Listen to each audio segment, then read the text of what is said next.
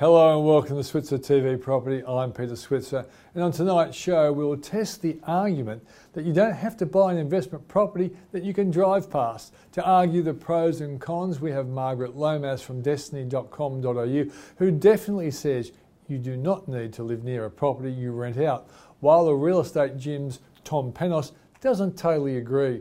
You listen and decide what argument is the strongest.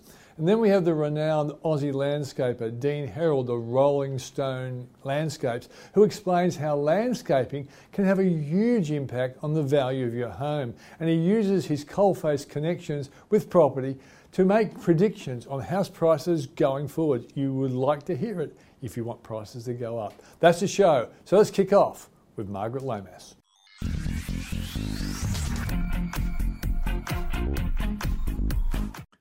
Well, you know, I've got a number of expert buddies in the real estate space, and one buddy, Margaret Lomas, says it doesn't matter where you're going to buy a property, you don't have to be able to drive past. It doesn't have to be in your local area.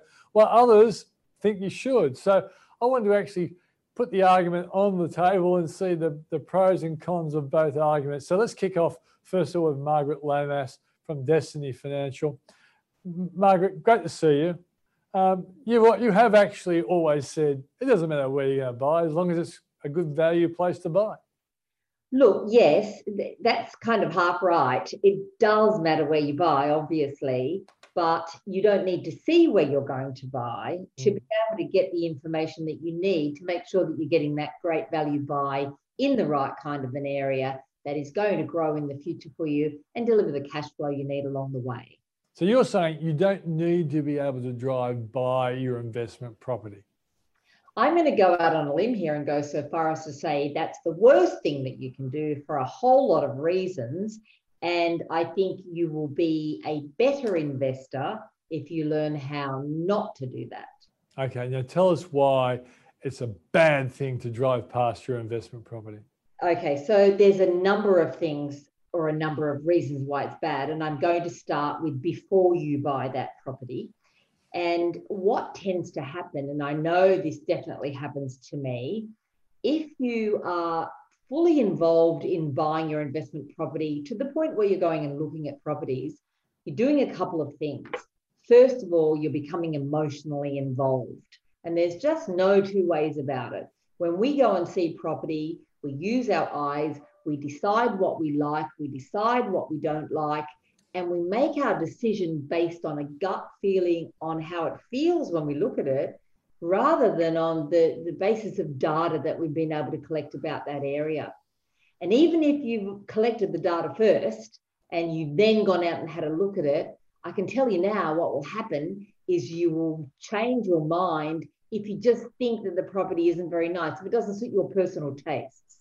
So and, and I know this is true. I've seen properties that I bought after I bought them, and I can tell you I never would have bought them before if I'd seen them before because I didn't like them. They didn't suit me, they weren't what I would live in.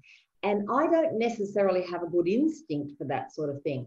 But those same properties have done really, really well for me once I bought them. So that's the first reason. When you're buying, you can't afford to become emotional. You can't afford to not like that orange kitchen or that dated bathroom or the neighborhood or the street or the lady next door because none of that has anything to do with how well that property and area is going to do. Yeah, it's interesting you, should say that. I'm reflecting upon some of the properties I've bought in my lifetime. And I guess the very first one we bought was in Paddington in Sydney when Paddington in Sydney wasn't popular. Uh, and and and the neighbour was a really old-fashioned lady from the, the 1930s who who interfered and and yelled out nights and stuff like that. But she was a wonderful woman. But if you made the object, you know, the objective assessment, you might not have bought that place. Um, Absolutely, and, and I think that's the other side of that coin. The thing is that what it can do is looking at a property before you buy it isn't going to change whether or not it's a good property. The data is the data. It's either going to grow or not, and it's going to grow on the basis of a whole range of growth drivers. Looking at it isn't going to make those drivers any better or worse.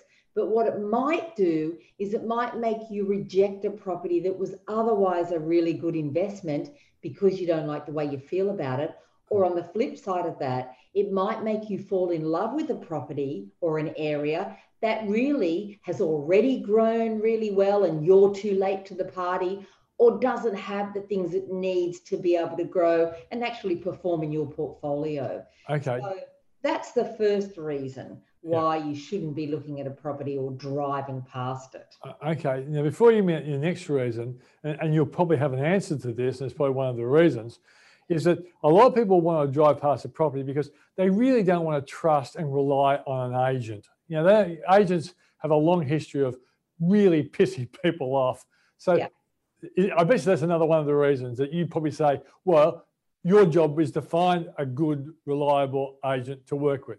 You see, you don't need me on the show because you've got answers. Um, and that I mean, is, I'm used to you uh, picking me up on my mistakes, but go on. And that is the second reason why you don't go and look at a property or you don't need to have it near where you live. And there's two reasons why you don't need to have it near where you live. Firstly, that temptation to drive past it all of the time takes time. You might get upset with the property manager. You might not like the way the tenant is looking after the property.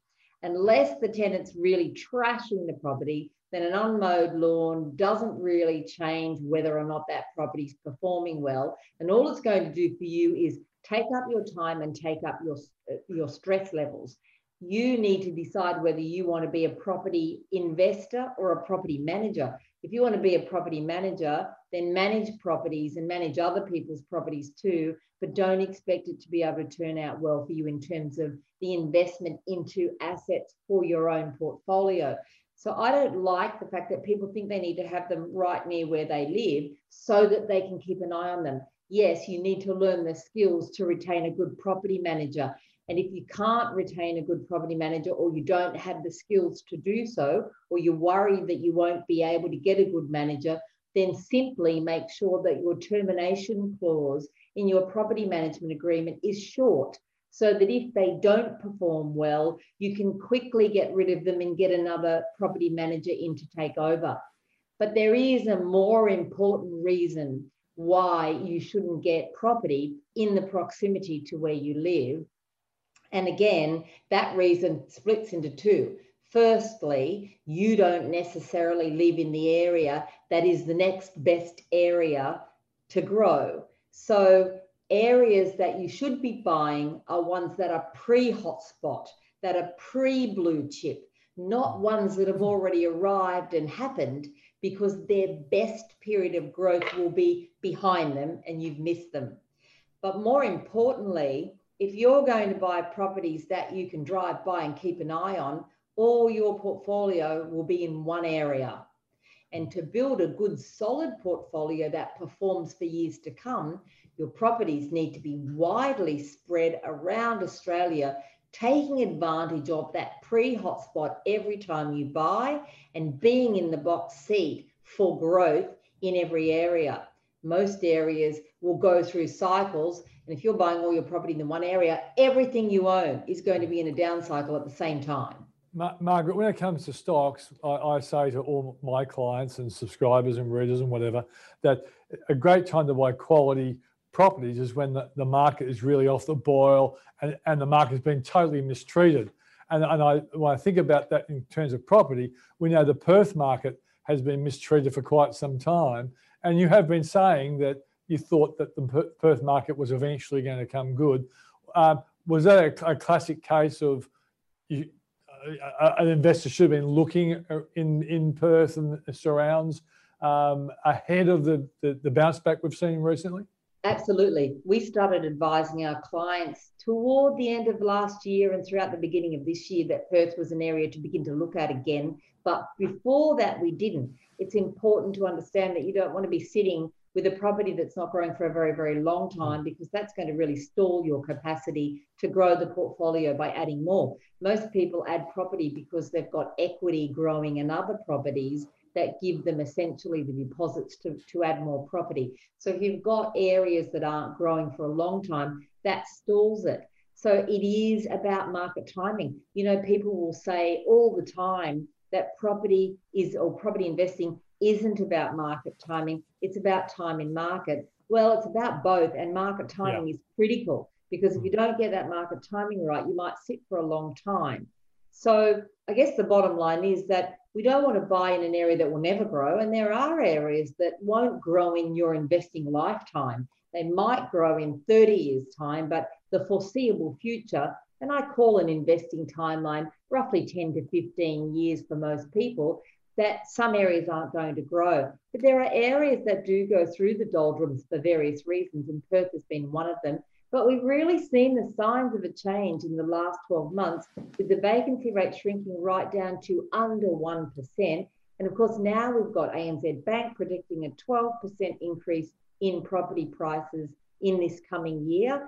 Um, and many people believing that over the next two years, we're going to see around a 20% addition to the growth in Perth. So, you know, there, there's so many things that people have to know about buying property it isn't just about seeing one you like and buying it and thinking, I've done my job, I bought a property, I'm now building a portfolio. It's just as hard as investing in shares and probably harder, I mm. think, because you can't dump it if it's a bad choice and you've spent a lot more money in the one asset.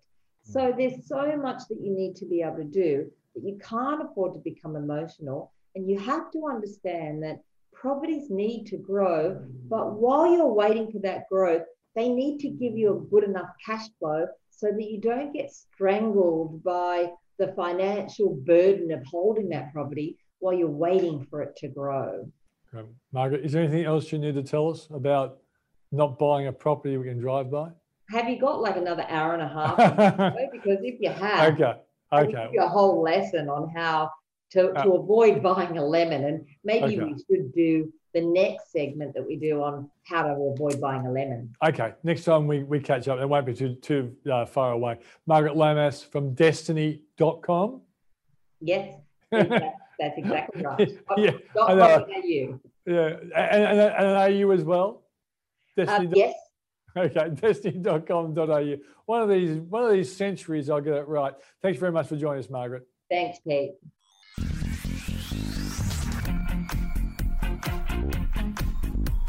Joining me now is Tom Panos, the founder of Real Estate Training and newscorprealestate.com. Thanks for coming to the program, Tom. How you going? Very good, mate. Now, we're, we're interested in this fact that some people uh, don't want to buy a home, uh, a, a, rental property um, nearby. Others do. Others think it's a really important thing. Now, recent research has actually shown that third party property investors are actually choosing to buy 200 kilometres from their homes, and uh, remote li- living has become more popular. And may I throw this in, Tom? I know some people say uh, it doesn't matter where you buy, as long as it works. But I know John McGrath's often said to me, you know, a, having a place nearby which you can check out is not a bad idea. Where do you um, sit on this debate?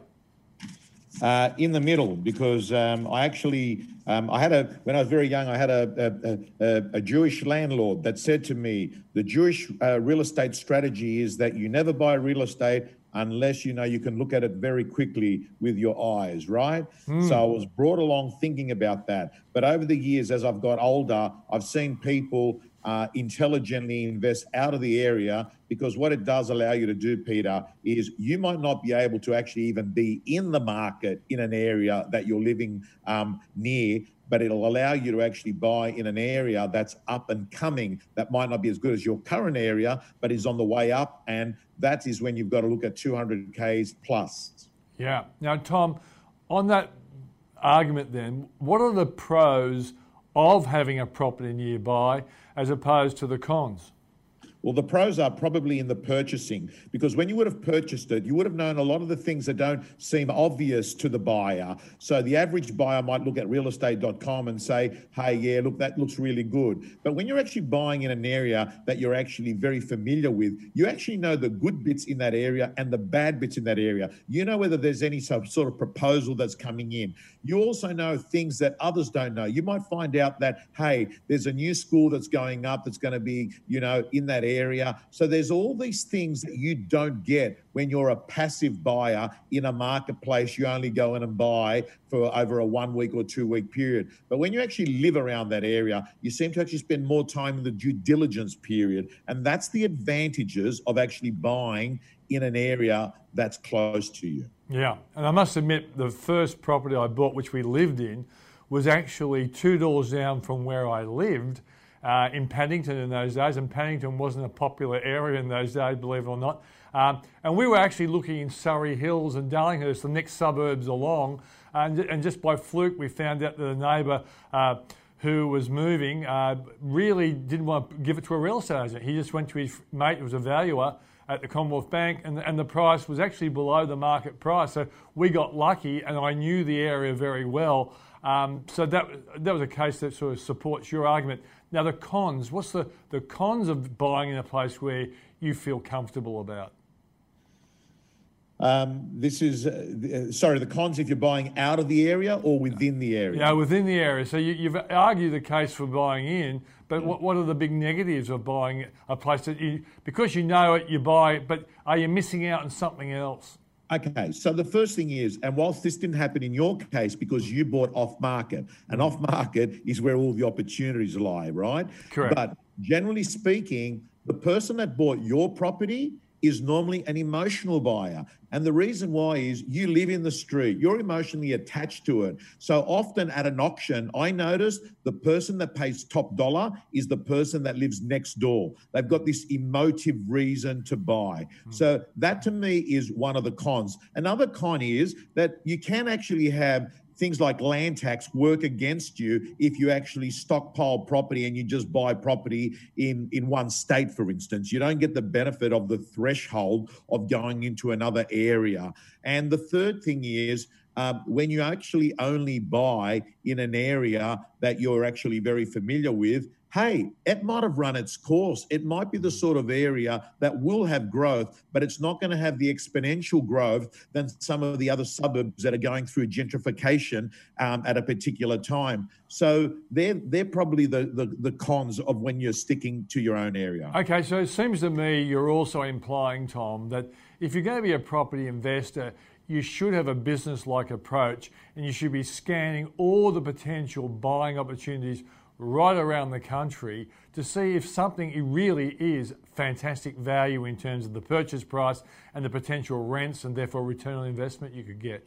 100%. And not just the property, but the infrastructure that's happening around that property. For instance, let's talk about the NorthConnex that's actually linking people to get onto the freeway to get to the Central Coast. Mm-hmm. Like, if you'd actually bought um, say a year or two years ago on the Central Coast, knowing that you're going to only have one set of traffic lights onto the freeway to take you off to the Central Coast, you would realize, hey, hang on a second, the distance between Sydney and there is going to be a lot closer infrastructure is working in our favor. So don't just look at, you know, the property, look around the infrastructure. Is it making it a more desirable place due to government spending into that marketplace? Yeah.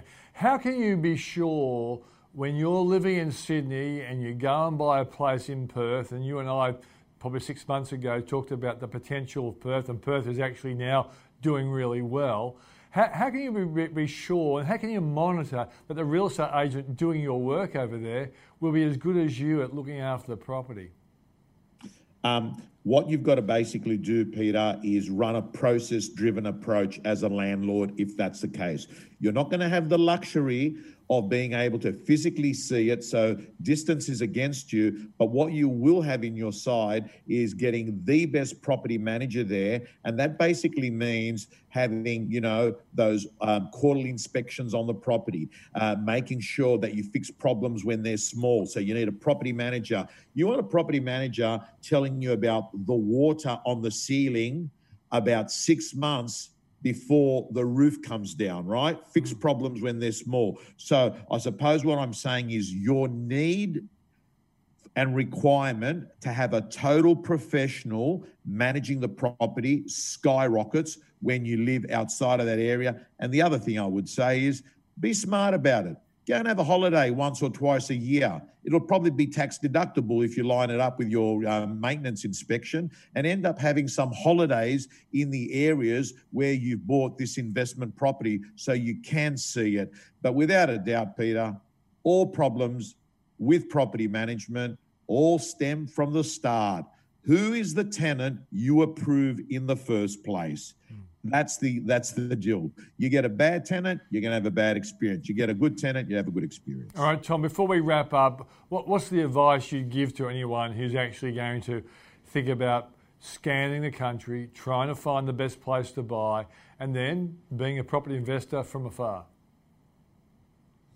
Make data your best friend, and that means realestate.com, domain for that matter, even though I'm not involved with them, uh, CoreLogic, RP Data you've got so much data available. I mean, right now, we've nearly got the same data that the financial markets um, have had for many, many years to be able to see what's going on. And then the other thing I would say is understand it is really, really, really hard to make decisions um, on timing in the market. I think that what you've got to do is make a business. I'm going, when you buy a property, you're going into business with that property, right? So you've got to ask yourself, am I going to go into business with this property on a temporary decision or on a permanent decision? So I would say that. And the last thing I would say, Peter, is look for areas that haven't taken off that are next to an area that has taken off. Example, don't buy in Byron Bay, buy in Ocean Shores. Don't buy in Terrigal, buy in Copacabana,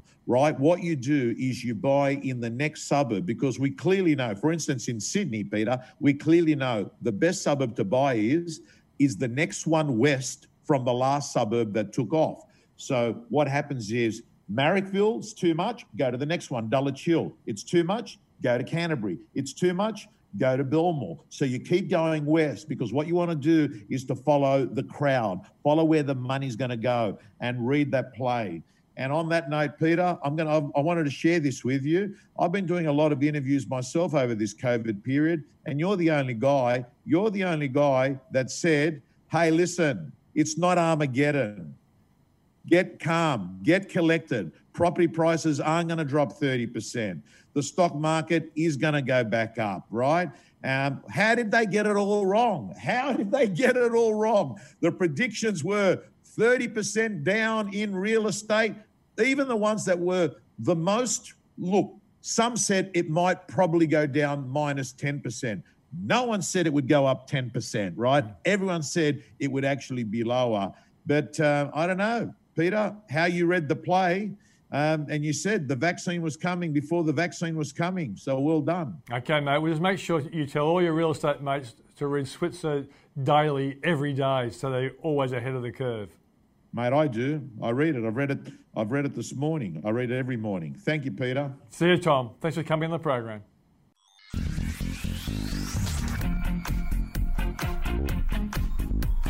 Well, with property prices still going through the roof despite the coronavirus, I want to look at an aspect that's often ignored uh, by normal people, but people in the industry know how important it is, and that is the role of landscaping and the impact it can have on the value of a property. Joining me is Dean Herald, the founder of Rolling Stone Landscapes, a guy who's won a gold medal at the Chelsea Flower Show, um, among other things. Uh, Dean, thanks for joining us. My pleasure. Lovely to be with you. Yeah, same here, mate. Now let's uh, let's just before we start talking about the importance of landscaping to an overall value of a property, um, what's it been like for landscapers uh, in 2020, the year of the coronavirus? Yeah. Look, I think when uh, you know everyone has their March story, what happened in March. Um, we were we were still fortunate. Actually, all the projects we were working on uh, continued, which we were really super fortunate about. However, we did lose about five or six jobs that were in the pipeline. Uh, understandably, clients contacted us and said, "Look, we need to put things on hold." That uncertainty. Uh, we tend to work for a lot of business owners. Um, is our clientele. Um, so you know they had issues with their business, that uncertainty. So they put pause on um, you know their personal uh, projects, um, which uh, we were expecting. Um, and like I said, fortunately, the projects we were on, um, they continued. Um, and then it didn't take too long. I'd say probably five or six weeks. Just you just sort of felt like there was this slight bit of confidence. A few projects that went on pause started to sneak back, and then uh, as we slid forward uh, into that June July period, um, I almost need to buy another phone just to sort of keep up with it. So it's been really yeah. interesting. Mm. And, and and did you find that you were getting inquiries from people who had become home based uh, and working you know professionally from home but also having a look at their house and, and also realizing they weren't spending money on overseas holidays and things like that and i thought well it's about time we just you know ramped up this garden yeah, look, I've given that a little bit of thought about uh, you know the mindset of people and where things come from. Um, I, I, think it falls into a number of camps. Um, you touched on it there about overseas trips.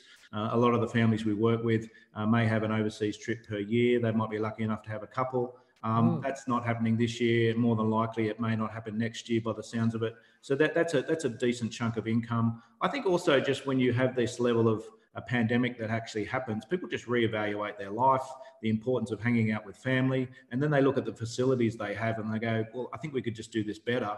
Um, the cost of moving in Sydney is significant. Um, so the renovation market in Sydney, and we're involved a lot in you know pulling out the old pool and putting in the new one that you know might be 30 or 40 years old and renovating renovating a pool sometimes becomes problematic. So you you reach that pointy bit where you start pulling out pools and doing and we were involved in outdoor kitchens and pavilions and and, and we're basically building someone's own restaurant in their backyard. So hmm. during the pandemic um, that's been a very handy brief to be able to execute for the families we work with. Yeah i gotta say in my younger days when i was a school teacher i taught um, scott cam so uh, I've seen him knock around a few backyards in his his time as well. But yeah, yeah uh, but the, the, the actual fascination for having uh, a backyard that has everything from you know uh, fireplaces to to bars to um, kitchens and stuff like that. It's a it's a new era that you would never have thought about 20 or 30 years ago, would you? Yeah, very true. I, I, actually um, I think it's gone to a position now where things are often a trend, and a trend is something that generally doesn't last, and something else replaces it. Um, that's been well and truly proven out of this situation here. Uh, the elements that we get involved with uh, uh, is part of a normal um, property market in, in Sydney. So having those level of inclusions are actually what people are after. And often you've just got to look at the real estate advertisement that actually sells a property these days. If you go back you know, many years ago, it used to be the hero shot of the kitchen or the bathroom. That's what they led the shot with. Now it's the bifold doors open, looking out to the alfresco area over the swimming pool, because you are actually selling a lifestyle in real estate more so than selling a home. And um, and also the other part of what we do and, and what comes to realize, your backyard is probably the last place that you can kind of misbehave. It's the one place left where there's less rules, there's not a dress code, there's not a lockout law, there's not uh-huh. every other you know compliance that you have to meet, and you can invite who you want into that space and enjoy that space. And that's actually quite a realization for a lot of people. And especially if you have younger kids, the younger kids could basically, you know, take care of themselves in the house at certain times, or you can put them to bed, and you don't have to leave that restaurant. That's all relevant to people's lifestyle. Yeah, without a doubt. Can, can you give, give us a rough idea of what you've learned over the years in terms of what an upgrade of of a landscaping um, to a property will do to the, the value of that property when it goes to sale? Yeah, certainly. I mean, all, that always determines how long someone's been in a property. Uh, um, often, sometimes people are obviously very concerned about overcapitalising, which they should be. But you need to put that in the context of when did you buy the property and when are you thinking of selling it. Um, if you just bought the property last year and you're going to sell it tomorrow, you know, obviously you need to make better financial decisions of how you upgrade it. So in that situation, it could be a bit of a makeover. However, if you've been in the property for some time and everything is tied and everything else in the area is at a different level, well, that's an opportunity for you to drag your property price up to where it could be and actually realize some of those profits. Otherwise, someone else buys the property and they're going to do it and they'll realize those profits. So it definitely can increase the value dramatically, uh, pending again your entry level. Um, the other probably important part, it um, and this has a cost value to it as well. Uh, the days on days on the market can uh, reduce dramatically because uh, you have the place that actually has the best pictures and it's got the best lifestyle and it actually sells quick. And the most important thing in real estate is to get at least two buyers fighting over the same product. Yeah. And if you can achieve that through emotion, and what we tend to build uh, long-lasting items that uh, uh, environments that people uh, want to create the atmosphere in, and then there's an emotional attachment to that. It, it, it, actually has a value that people want to actually achieve. Yeah, it's funny you should say that. As I was listening to you, I recall that you know we have a, a, property in the mountains which has a fantastic garden, and uh, I was only last weekend. I was looking out the window and just I just said to my wife, I said, you know, that vista of all the greenery yeah. It still knocks me out after all these years. You know we bought that we bought this property two weeks after lehman brothers failed because i thought everyone would be so so scared they'd cut their price and they did. But yeah. you know the, the thing is is just it's just something that is a recurring thing. So for someone who sees it for the first time it mm-hmm. would be a, an unbelievable knockout effect in terms of what they might offer to buy the place. Yeah, and, and, what you're talking about there is a natural asset, which often often is you know uh, the hero of a, a, lot of properties. And for others who don't may not have that natural view, or they might not have a, a mountain view or a water view, uh, that's where our role comes in to create that atmosphere and to create that view in what we actually design and build. Yeah.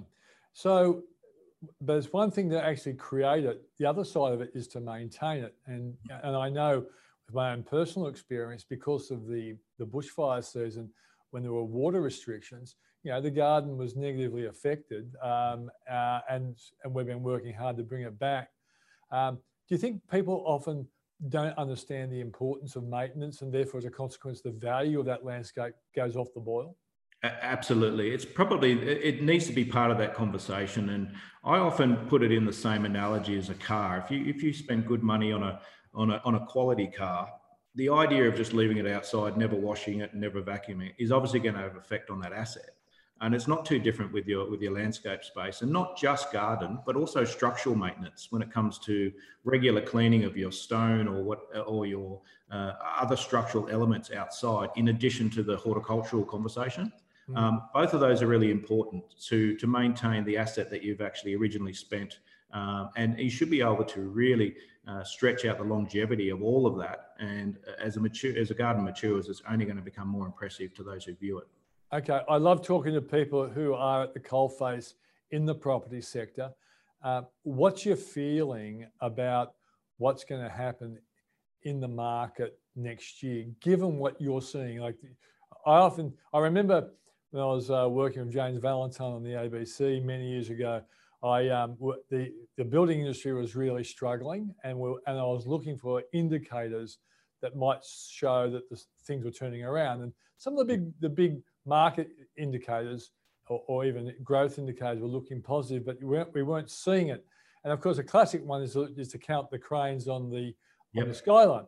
But yep. I, I also realised after talking to a builder when he said he said to me, "Well, if we've got a contract, the first thing we order is a portaloo. So I, mm-hmm. I, I, created the Dunny Index and rang up all the all the places that actually put out um, portaloos or the equivalents. And yeah. the Dunny the, the Dunny Index actually proved that the market was turning around. So you you you, you also must have those sort of indicators. Do you think 2021 is going to be a solid year for for property and prices? Yeah, look, all, everything at the moment I'm looking at is has those indicators. I think what's interesting about Sydney, um, things can turn quick either way, and that's what's mm. really interesting. You used to see these cycles that slowly come up and then they slowly go away.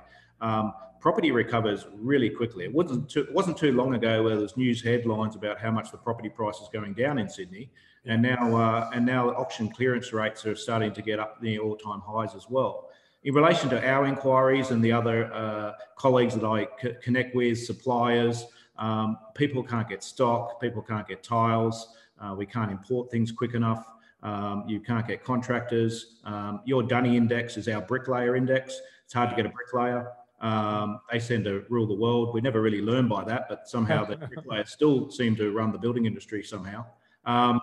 And uh, so at the moment, I would say it's looking very, very strong. And for us, I wouldn't say just 2021. I would say it's starting to stretch uh, this will stretch for another uh, a good couple of years, I think, as well. That's great news, Dean. Thanks for joining us. My pleasure. Take care.